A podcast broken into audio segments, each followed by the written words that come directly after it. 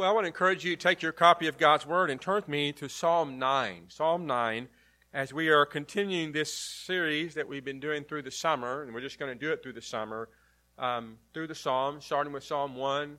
Uh, and then next Sunday is going to be our, our last psalm that we're going to do for our Summer of the Psalms series. We're actually coming to the end of a, a section that I think is really a, a good place for us to leave off with. Now, if you remember um, back several weeks ago when we we talked about Psalm 1 and 2 being somewhat of the entryway or the gateway into the Psalms. They're kind of the introductory, if you will, about the, uh, the nature of the Psalms and what the psalmist is trying to communicate. And then we began in Psalm 3, there is an inscription there. And so in many of our English Bibles, the, um, there's an inscription above verse 1. And those verses, uh, or those uh, inscriptions actually is part of the text, part of our inspired, inerrant, um, infallible, all sufficient text. In fact, in the Hebrew text, that's, that's where verse 1 starts. And so if you were looking at a Hebrew text and you're looking at an English text, the verses would be off a little bit because the Hebrew text actually starts with verse 1 with the inscription.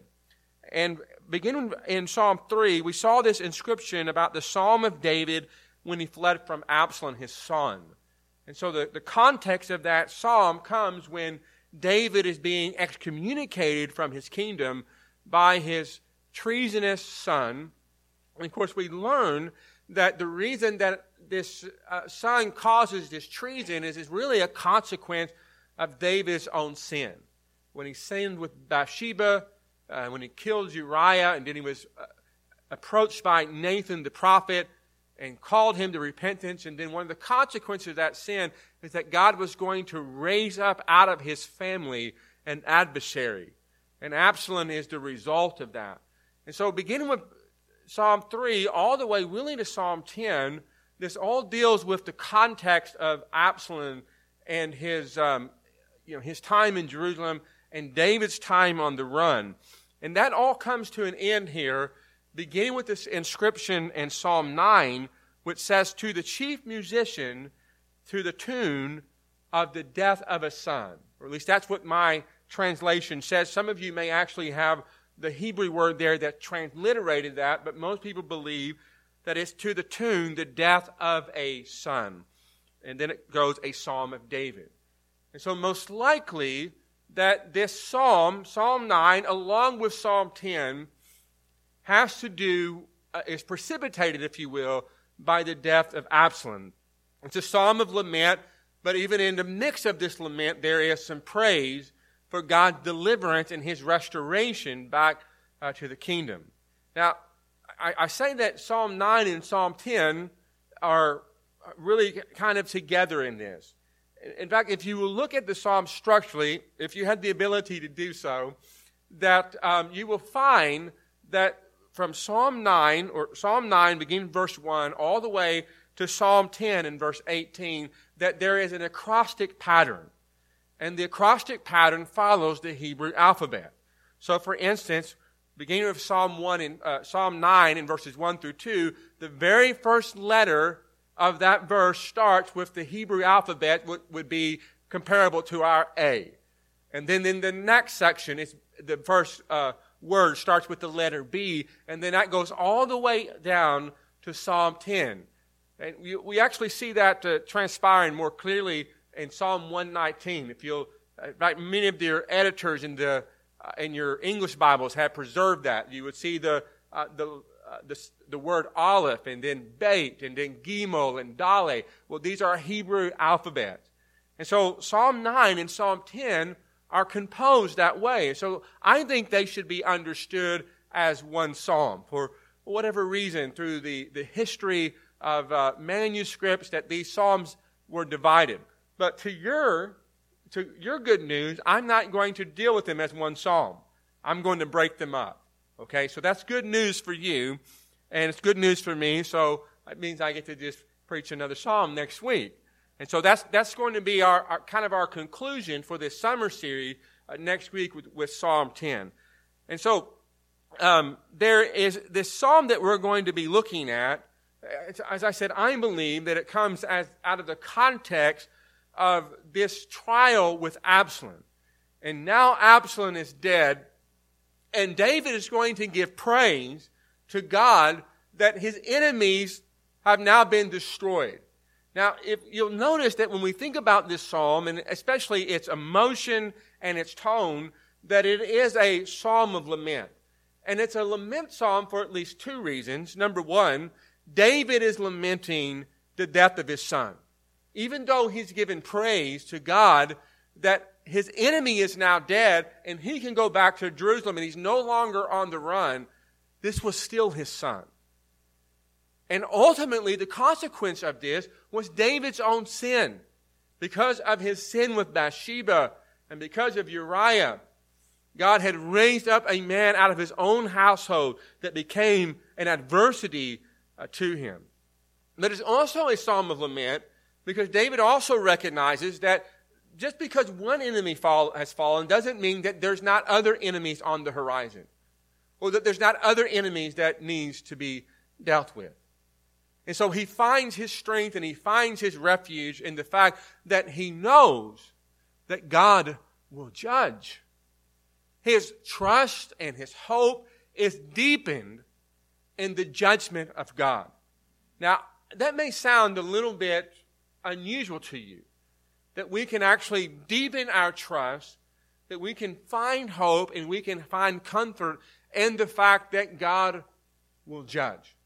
Because when we think about God's judgment, we think about God judging those people that may be in our life who have never trusted in Jesus Christ as our Lord and Savior. And that brings us great sorrow to know that one of these days there are going to be people that's going to be standing before the Lord Jesus Christ as a judge, and he will say to them, I never knew you, depart from me.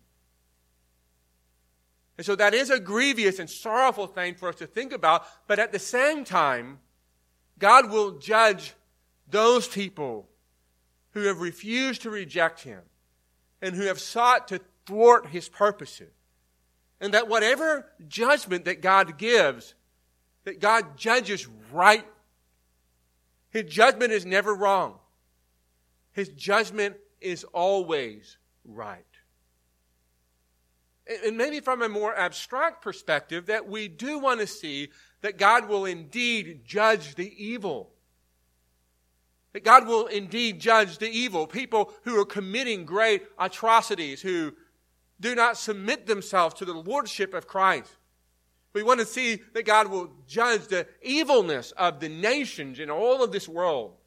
When we think about the, the wickedness that's being personified every day in this country and in various places all over the world, yes, God, please judge.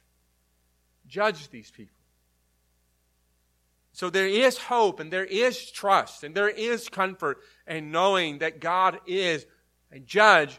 And David, who knows the real sense of what it means to be oppressed, what it means to be persecuted, he takes hope and he takes comfort in a God who will judge. And I can just imagine that this may actually carry more weight for our brothers and sisters who are in countries that are facing persecution on a daily basis, whose government forbids them to worship like we get to worship, whose government puts them in prison for the sake of the gospel. And they find comfort in knowing that one of these days that God is going to judge those enemies. Those people who persecute them, those people who oppressed him. God will judge him. And knowing this deepens their trust in him and their hope and their comfort that they can find in God. And so, one of the things that I'm hoping to accomplish this morning is for us to deepen our trust in God by knowing that Jesus Christ will come to judge the living and the dead. So, as we begin looking at this text, I wanted to think about how it starts off in verses 1 through 2. It, it starts off with a determination to praise God with the fullness of his being. A determination to praise God with the fullness of our being. So look with me, beginning in verse 1. It says, I will praise you, O Lord, with my whole heart. I will praise you with every fiber of my being, with all that was within me, I will praise you. I will tell of all of your marvelous works. I will be glad and rejoice in you. I will sing praise to the name most high. So in response to the distressing situation, the psalmist resolves to praise the Lord with his whole being. And the wholehearted praise is focused on God's revealed wonder. He says, I will tell of your marvelous works. Now, this may be uh, connected to Psalm 8. As we see, the psalmist makes the statement about the Lord, how excellent is your name in all the earth, who have set your glory above the heavens. So maybe as he pondered the glory of God over the heavens of the earth and he sees the marvelous works of God, he praises God with every fiber of his being. Or perhaps that he's praising God because of his deliverance, which is the focus of this psalm. It's precipitated by the death of Absalom and God judging his enemies. And so maybe it is the psalmist who is praising God for his judgment. And, and the depth of the heartfelt praise is expressed with five synonymous verbs. Praise, tell, be glad, rejoice, and sing praise. And each of these verbs is used in the Hebrew language to convey determination. In other words, it was not spontaneous praise and not easy to praise God in the context of a lament. And so here we have the death of his son and, and David's being on the run. Yes, God has judged these enemies initially, but we're going to find out as this psalm develops that there are more enemies on the horizon. And so it's with determination. And really, it's a sense in which the psalmist is actually calling himself, commanding himself to praise God with every fiber of his being. The way that these verbs are used in the biblical language is it's, it's as though the praise is not coming natural. It's as though he's having to force it. That's what I say mean by his determination or him calling himself to praise the Lord. And I think that's something we need to be reminded of at times in the context of our life and especially in our corporate worship that sometimes we come and we do not feel like worshiping.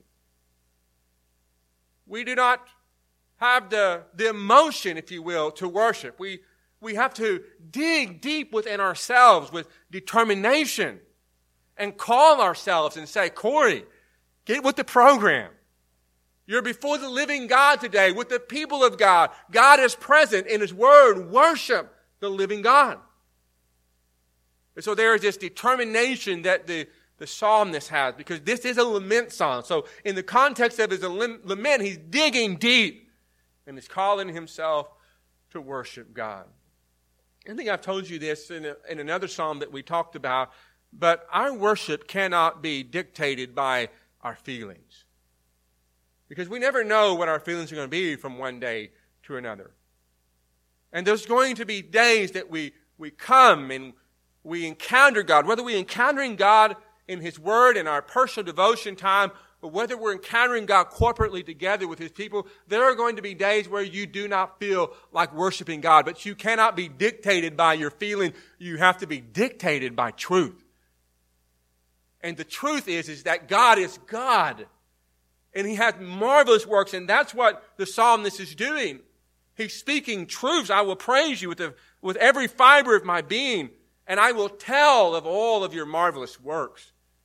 These are truths. And so the psalmist must shake his trouble and exhort himself to praise the Lord in order to deepen his trust. And, and the use of these verbs for uh, praise, they identifies the intensity of the love for God. In fact, if you'll notice there that he says, I will sing praise to your name, O Most High. God is none other than the marvelous whose name is Yahweh and who alone is Most High. So when this title is used with respect to God and Most High, it's saying there is none other like Him. There is no one like God. He is unique. He is set above all things. And the content of the praise is based on truth, the nature of who God is, and the acts of God, what He does.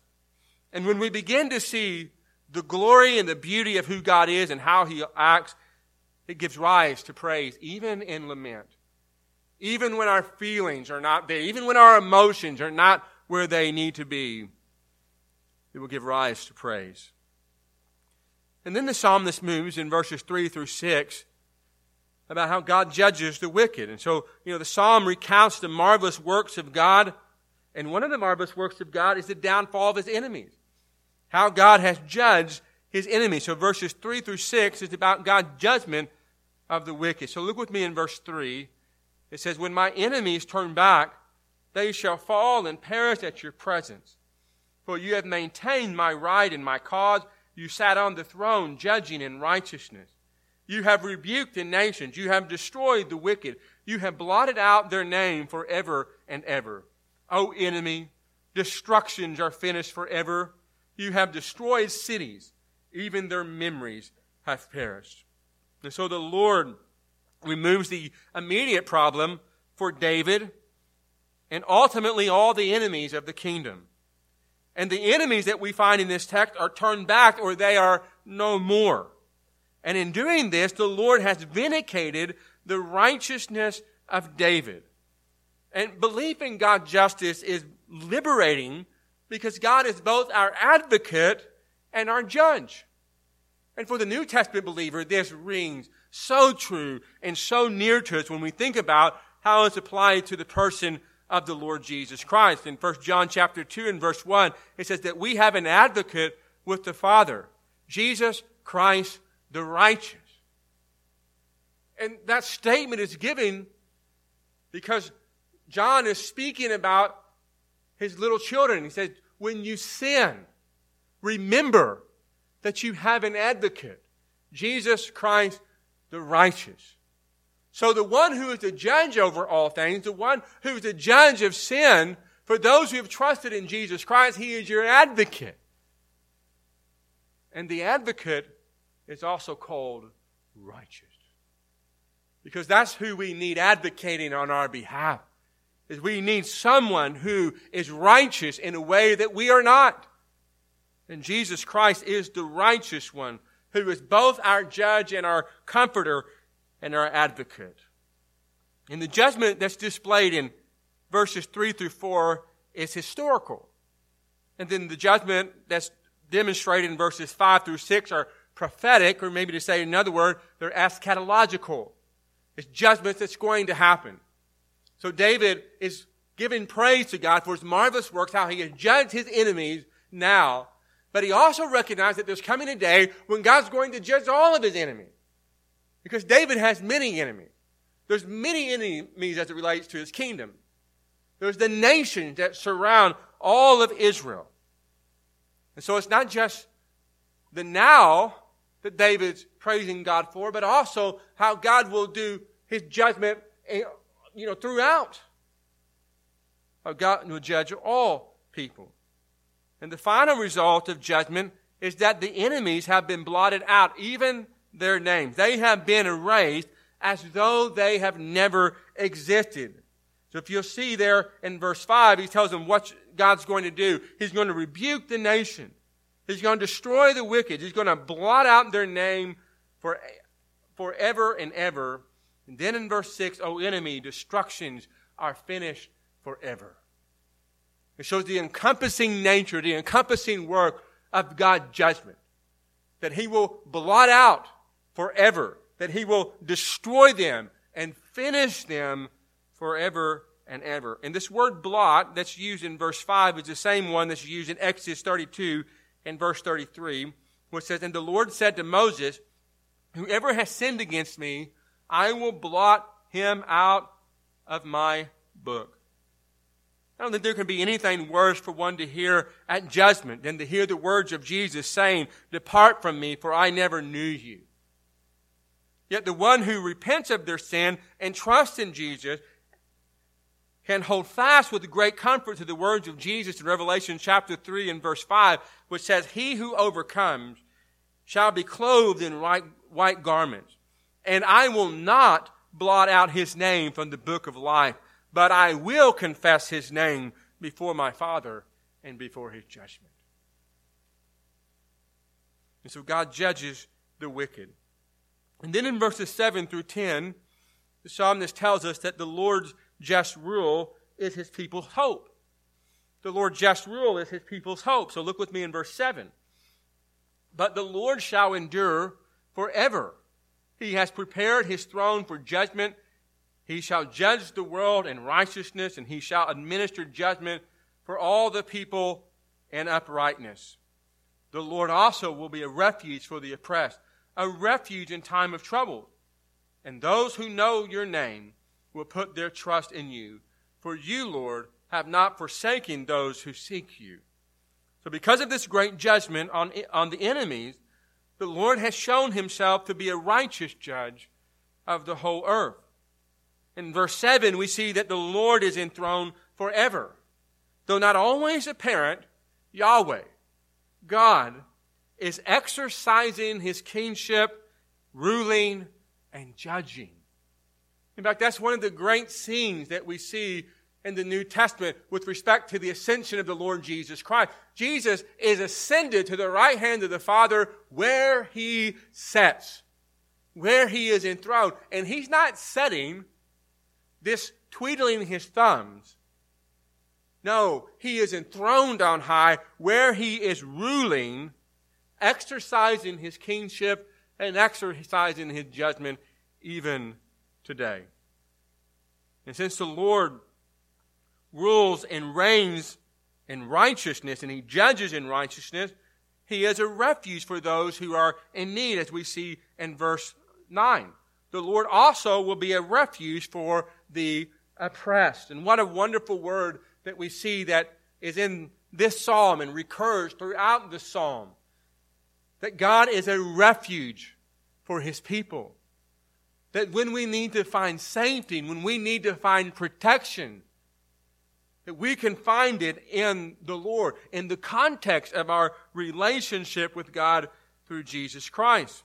And so this description of God as a refuge means a place of safety and security, and it is especially in times of trouble that God is a refuge. As we see how it's, it's brought out here in this text in verse 10, and those who know your name will put their trust in you, for you, Lord, have not forsaken those who seek you. And so God is a refuge for those people who need Him. And, and God is a refuge for those in a time of, of trouble is qualifying. It is only for those who know and trust in Him. They know the name, meaning they know Him covenantly. They know God relationally. It's not that they just know facts about God, it's that they know God. And knowing God in this word also means knowing who He is as He is revealed in His word. God as a refuge doesn't just happen abstractly in the sense that you are in a time of trouble. Now all of a sudden God is your refuge. But it happens in the context of a relationship with God through the Lord Jesus Christ. So as you go deeper in your relationship with God through Jesus Christ, then it becomes obvious that He is that refuge for you. He's that safety. He is that protection for you in times when you need Him. Now, the addition of trust with those who, who know God speaks of God encompassing all that you are.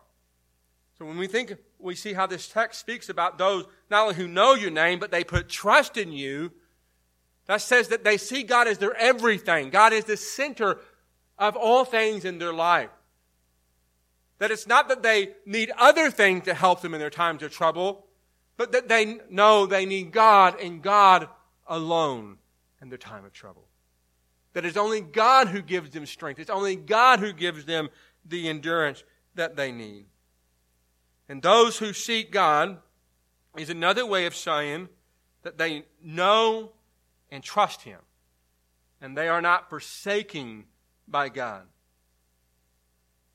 That's, that's an important truth for us to remember in times of trouble because it's usually in those times where we feel as though God is forsaken. In fact, we're going to see next, next week as the psalm starts off in Psalm 10 where the psalmist says, Why do you stand afar off, O Lord? Why do you hide in times of trouble? But God is not afar off. God does not forsake his people. In fact, that's the promise that Jesus made to his disciples before he left this world. And it's a promise that's extended to us where he says, I will never leave you. I am always with you even until the end of the ages. And so wherever you go, in the context of your life, you can know that God will not forsake you and that He is there with you. Now, the, the choice of the verbs forsaking is really an understatement because it means that He will gloriously deliver them. It is chosen because in times of trouble, it may have seemed like God had abandoned them, but those who know Him know that it's not true. And they continue to make their refuge, waiting for the great deliverance in Jesus yet to come. And, and knowing this truth leads the psalmist in verses 11 through 12 to sing to the God who does not abandon his people. So look in verse 11. Sing praises to the Lord who dwells in Zion. Declare his deeds among the people. When he avenges blood, he remembers them. He does not forget the cry of the humble. The praise of the godly rise out of a conviction that God cares, that God is a refuge for them, that God will not forsake them. And the word sing is repeated from verse 1, but now so as an imperative. So the way that it was used back in verse 1 the, the psalmist is determined that he's going to sing. He's calling himself to sing. He's digging within him to sing praises to God. But now as he begins to ponder the truth of God, the fact that God has judged his enemy, that God will judge his enemies to come, the truth that God is a refuge for him, that God will not forsake him, now the psalmist is calling everybody around him to sing praises to God. I think it's an important thing for us to just take time and, and pause here to think about the nature of singing. Right? Why isn't it the psalmist just, you know, say these things or, or pray these things? Because there's some things, there's some truths about God that need to be sung, that need to be put out there in, in a rhythm, in a meter. It, it's just like this swelling of emotions that's coming out. And he's got to do more than just say it. He has to sing it to God. And not only is the psalmist wanting to sing, he's saying everybody's going to have to sing. If you're going to be around me right now, you're going to sing. Because our God is great. So earlier the psalmist was exhorting himself to sing. Now he is calling for all to sing praises to God as, as he ponders the truth of the fact that God is his refuge and he will not forsake him, notice the nearness of God in these verses. Where does God dwell? Uh, earlier in the psalmist, he speaks about how God is enthroned. And so we think about God being enthroned, sitting in the heavens.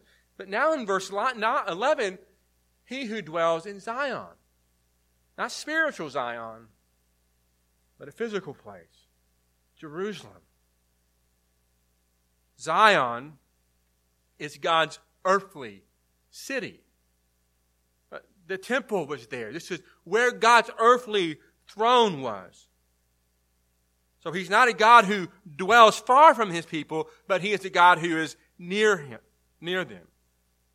And not only is God near, but we also find in verse 12 that he also acts on their behalf. You just have to think about the truth of what it meant for the people in the Old Testament, especially in Jerusalem, where the tabernacle was there, the temple was there, that when they walked around that city, they saw that tabernacle or they saw that temple, and they reminded the truth that God's in the middle of this city. And so for David, that brought him a lot of comfort to know that. That God's not just dwelling somewhere up there, away from me, but God is dwelling somewhere near to me. Actually, not somewhere near, but someplace I can go. Someplace that I can see. There God is dwelling in his temple. And that's why, for him, there was nowhere he would rather be than in the temple of the Lord. Because that's where God was. And then this scene of praises, it moves from to a prayer for help. Uh, the psalmists are the psalms are sometimes somewhat difficult to really grab a hold of structurally. And I was having this conversation with a friend of mine who preached through psalms and asked him, "Is it ever difficult to really kind of grab a hold of the structure of of psalms?" It's almost like trying to grab a hold of a chainsaw. Because it's just it's like this.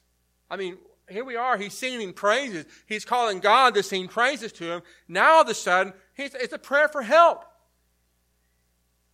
The, the Psalms are very emotional. And that's one of the reasons why I think the Psalms is important for people to, uh, to read because that's how life is. One day you're singing praises to God and it's just coming naturally, and the next day you find yourself full of lament. It's hard to even focus on reading the Bible because you're so distraught by whatever's going on in your life. And so it really gives us a true picture of what life is. And so here he goes from singing the praises of God, and now he's praying, God, help me. God, help me.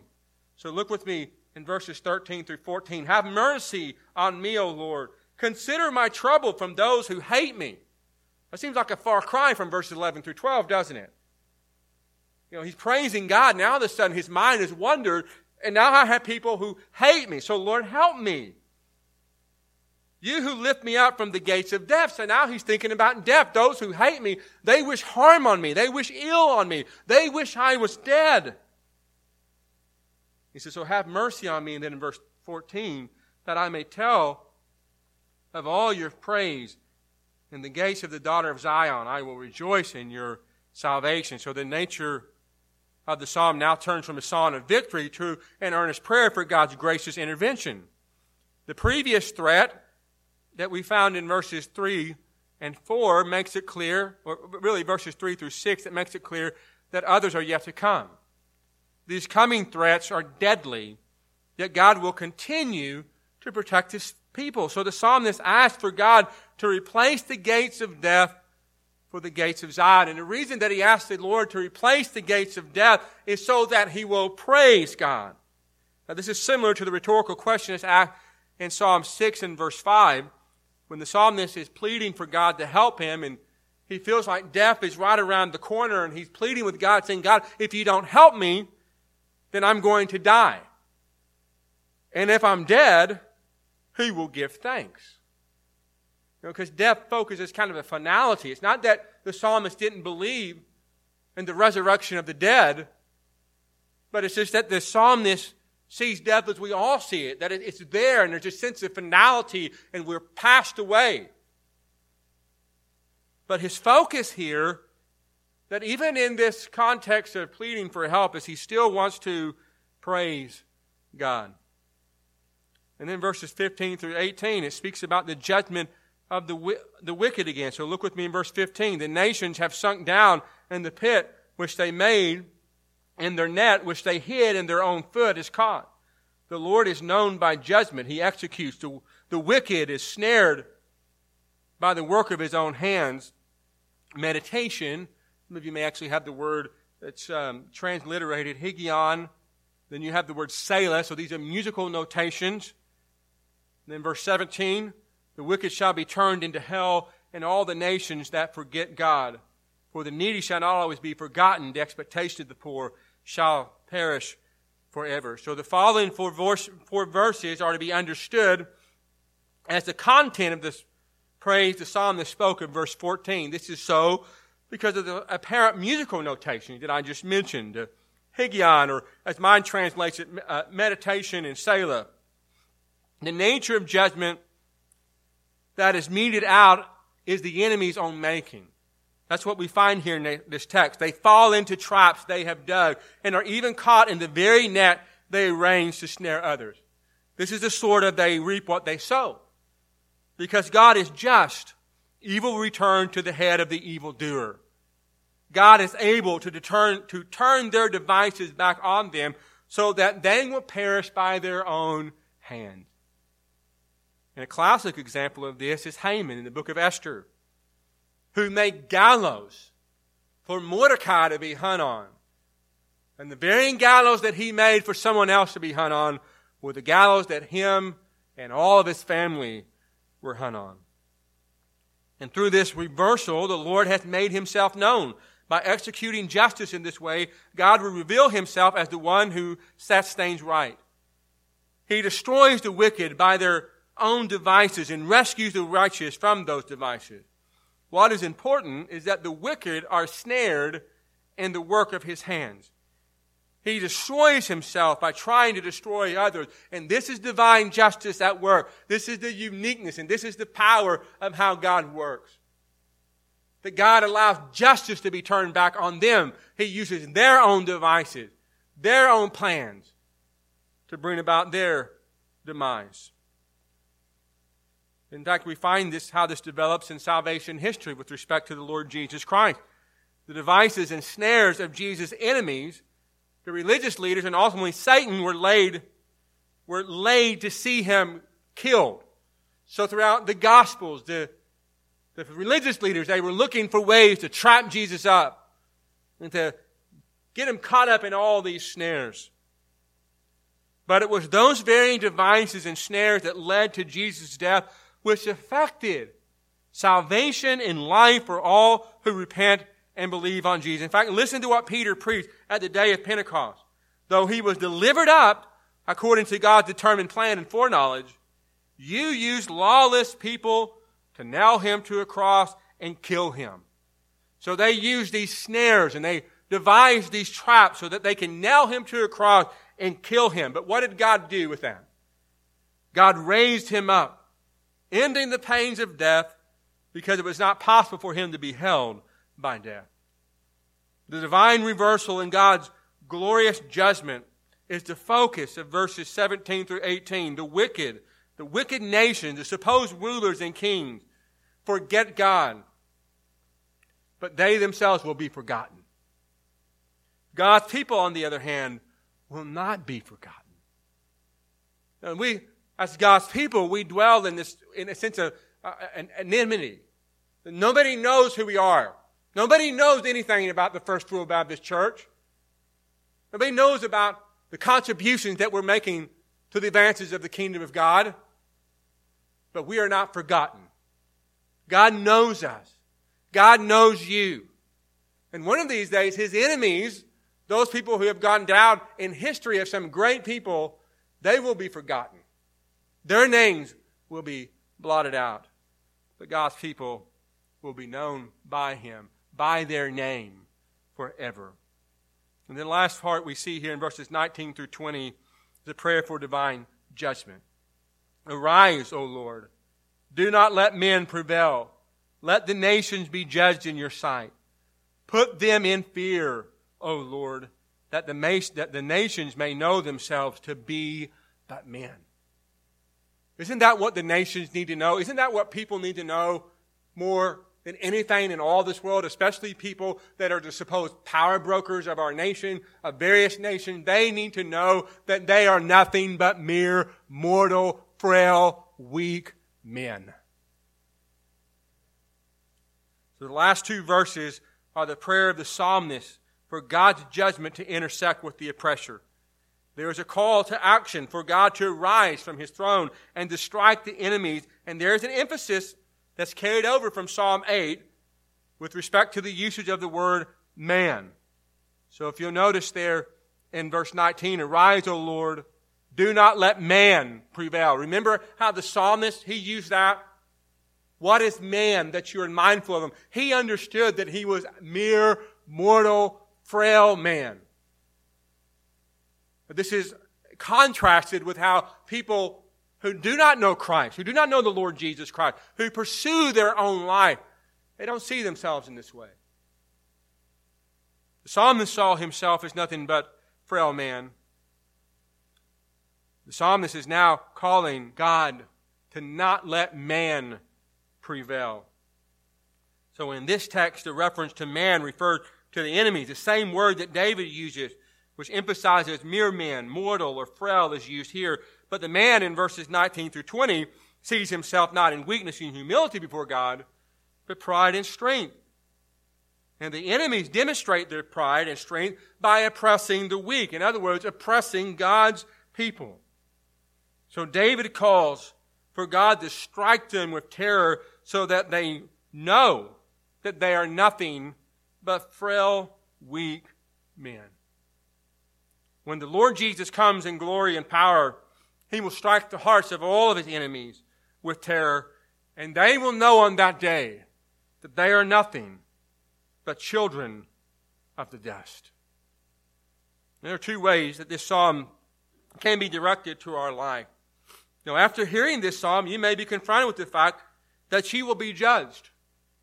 God is a God of judgment, and He will judge those who are not His own, who are not in a covenant relationship with Him through the person of the Lord Jesus Christ. God is a God of judgment. And so may God do something to you today. May He strike fear in your heart. May you recognize that you will be judged.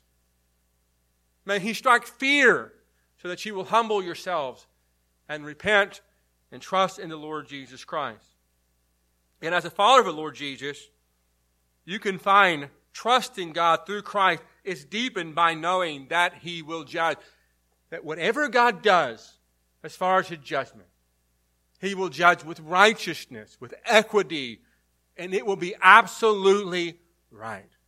And we it's hard for us to conceive that that kind of concept because we know that even in the context of our country, that the judgments that are ruled are sometimes wrong. Or judgments that we give, judgments that we might make on people, that they're wrong. But when God makes a judgment, his judgment is absolutely right. And God will judge all evil people. He will judge the nations who seek to reject him, who seek to oppress his people. God will judge them.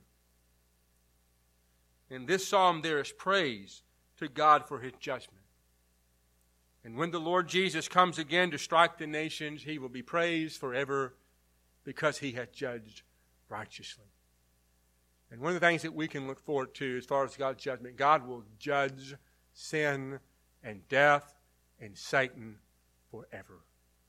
And we will enter into his glorious kingdom and serve and praise the one who is a great judge. Let's pray together.